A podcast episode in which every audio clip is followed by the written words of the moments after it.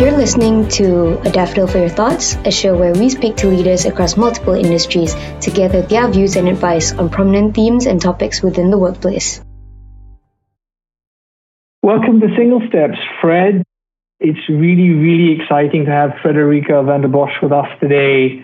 Fortunate for me because I've worked with this amazing woman for quite a while and uh, have always admired her ability to lead with empathy. And she's been kind enough to come on the show and talk to us about building a culture of empathy within an organization. Uh, before I carry on, Fred, how are you and how are things in the Netherlands? Thanks for having me, Annie. Great seeing you again and speaking to you again. Yeah, I really miss uh, working together in Malaysia and Singapore. I've been really yeah. well. Uh, of course, not too happy with the lockdown situation, but um, yeah, making an effort to adjust.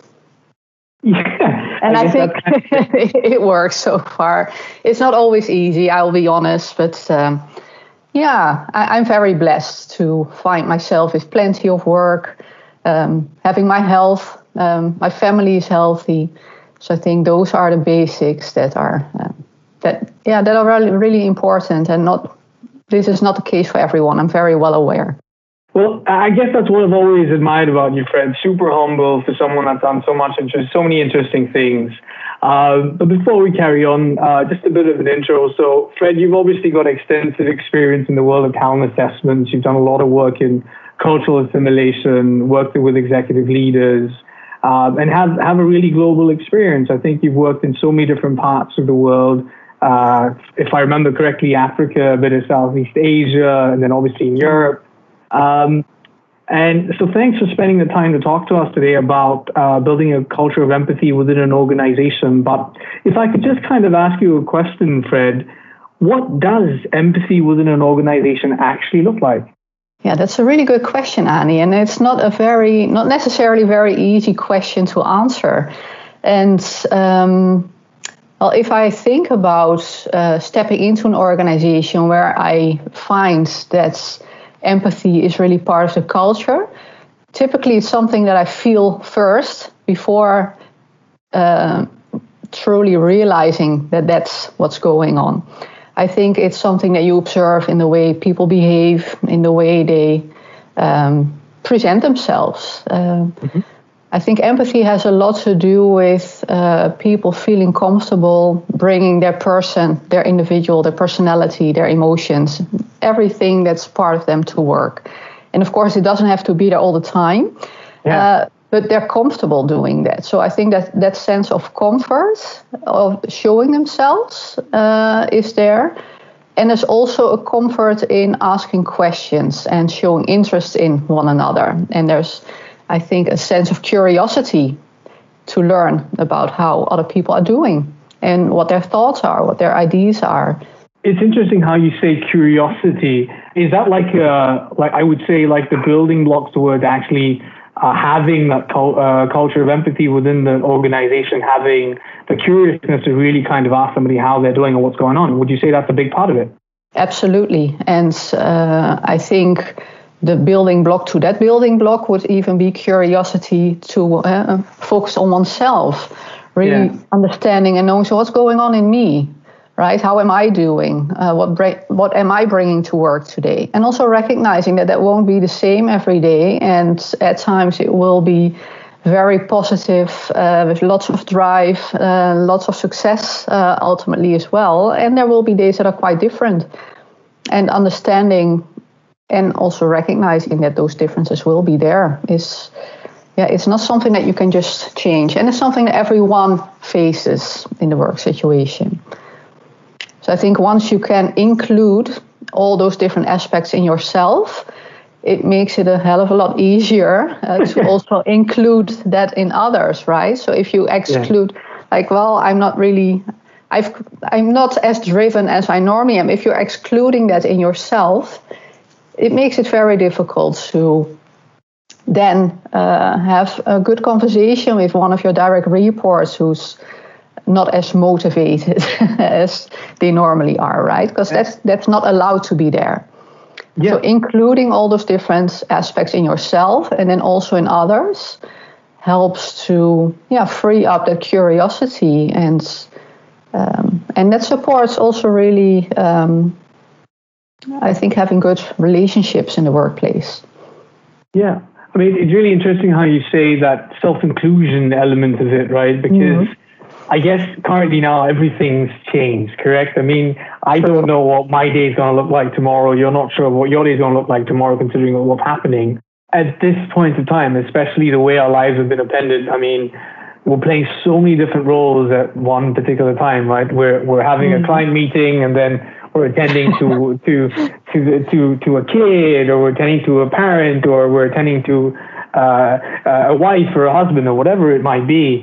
And sure. and you know, at the same point, you've got a very demanding stakeholder on the other hand, kind of asking you for something urgently, but you just need some time to react and sort of say which which is priority, right? Because uh, mm. the lines are so blurred. And I think when we're in these situations, we just expect other people to understand our current situation. Mm-hmm. So, is, is there a particular way to kind of actually uh, put yourself in somebody else's shoes and kind of think about how they would view the situation? Um, that's a good question. I think uh, the first thing that comes to my mind is there's also a bit of a risk, right? Uh, it's good to put yourself in someone else's shoes, but you're never going to get it completely right. You're never going to truly understand how the other person feels or looks at a situation, or you, you won't even be able to imagine all the things that are going on in their life.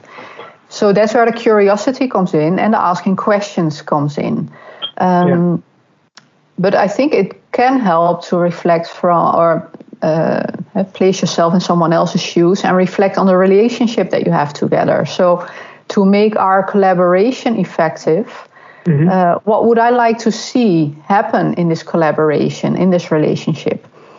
And then make sure to offer that and to start that dialog mm-hmm. But I think also be respectful and recognize that the other person cannot fully understand your situation uh, by uh, when you're not discussing it. And even then, um, when you're not living your life, it's difficult to fully comprehend what it's like. But I guess the question then becomes uh, would, would you say this is like HR's role to facilitate these conversations and build this culture of empathy? Or would you say it kind of comes in partnership with, you know, uh, the HR heads and the leadership team working together to, to ensure that this is achieved? I, I think this is not something that you can just uh, put with HR. I think HR can definitely play an important role. Yeah. Um, and also creating a culture of empathy. I think there's no business where there's no empathy. Yeah. And there's somewhere in the organization where there's people who have strong abilities in demonstrating empathy. Yeah. And it's just also making sure that those people uh, get the attention they deserve. If empathy is something that you want to make a pillar in your culture. And again, I think by leaders also demonstrating uh, the, the right behaviors. Yeah. Because, uh, it's it's very difficult to create cultural change by just talking about it, right? We want you to show more empathy. Yeah. And if that has not happened before, it, it's it's not going to happen. I think leaders really can play such an important role, and also a, uh, a very important role lies with uh, those people who have strong skills in this area and them being recognized. Yeah. yeah. And then for HR can definitely play a role in facilitating uh, good conversations, right? Where we hear mm-hmm. from everyone. And I think a very interesting uh, methodology uh, that can be used for this is deep democracy. I'm not sure if you've mm. heard of mm. this. But Please, uh, enlighten us. Yeah, um, uh, deep democracy is a method. Um, I, I, think it, it, the, the founding father, so to say, is uh, Arnold Mindell, an American uh, guy, and it was further developed in South Africa. okay and um, it's a very interesting method where that uh, supports uh, good decision making and uh, creating strong commitment to those decisions by making sure that you involve uh, or incorporate the wisdom of the minority minority perspective to mm-hmm. the majority decision. Right. And basically, what you do, um, or there's a few key factors, I think, in deep democracy. One is that it's not about hearing from everyone around the table, mm-hmm. uh, it's about making sure that you hear all perspectives. Mm. So the focus yeah. is on the ideas, it's not on the people. Yeah. And I think that can make it easier for people to uh, feel a bit more free in talking. Yeah. And yeah. and it's not about because sometimes you see this happen, right? That one uh, uh, perspective is shared and everyone kind of repeats it just to make sure that they've been heard and. And this methodology uh, finds ways of people being able to sh- show their support for a statement yeah. without having to repeat it all the time. Yeah. And then the facilitator makes an, uh, a conscious effort to go and find perspectives that are different. So who yeah. else has something to add to what we've already heard, and who uh, who can share something that's completely different from what we've heard, even. Yeah. Right. So also really yeah. setting the scene that it's important that we um, get a wide variety of mm. uh, mm-hmm. perspectives, and that that will ultimately help all of us, right, getting to better decisions. Well, and then there's a vote. Uh, so we do go with majority decision. But then often in businesses it stops, right? Okay, so this is what we do. Let's get on with it. Yeah. Uh, in the deep democracy method, it doesn't stop there. mm. The next step after the majority decision is to recognize um, towards the minority um, that we're not going with their preferred option. It's like, yeah. sorry for that. So We know that you'll most likely be, um, yeah, dissatisfied or sad or not at least not happy, right? That we're not yeah. going your uh, suggestion. And what would you need to be able to commit to the majority mm. decision? So you, t- yeah, you take some more time uh, to fine tune and to come up with additional ideas to make sure that the minority can also fully commit to the strategic direction or the that particular decision that has been uh, yeah. taken. Yeah. Yeah. That's really interesting because um, I think in so many uh, occasions you would get certain fairly, uh, I would say, influential voices that kind of overpower uh, the other voices in the room who, like you say, may have very mm-hmm. strong ideas, may have, uh, you know, ext- extremely, um, I would say, timely suggestions as well for, you know, what's, what's the right way forward. And I think sometimes these voices aren't heard. Um, and, and like you say, and many times they may actually be no kind of acknowledgement of the fact that hey, by the way, this is the direction, and just kind of get on board with it, right? But what do you do with those that are, are struggling to get on board with it? But I guess the last question I have for you before I let you go is, you know, currently, I guess now we live in a pretty, I would say, a very diverse world where we've got, you know, multiple nationalities, different genders, um, different opinions, different upbringings, which which are kind of and different generations within the workforce, right? Um, mm-hmm. And everybody has their idea of doing things or their methodology or preferred way of doing things. But um, what can we all do ourselves to kind of appreciate that diversity and, and really kind of understand it from a, from a grassroots level? Like uh, to kind of really understand if, if I was an individual working in that capacity, what could I do to really kind of make sure, uh, you know, I, I really get the best out of that situation? Great question. Um, I think uh, to really strip it down and to uh, go really back to the basics is to really see if you can trigger your own curiosity. So, what can I learn in this situation? What can I learn from this perspective? Um, often, what we are inclined to look for is so, what do I agree with, right? When I yeah. hear other people, or what do I recognize?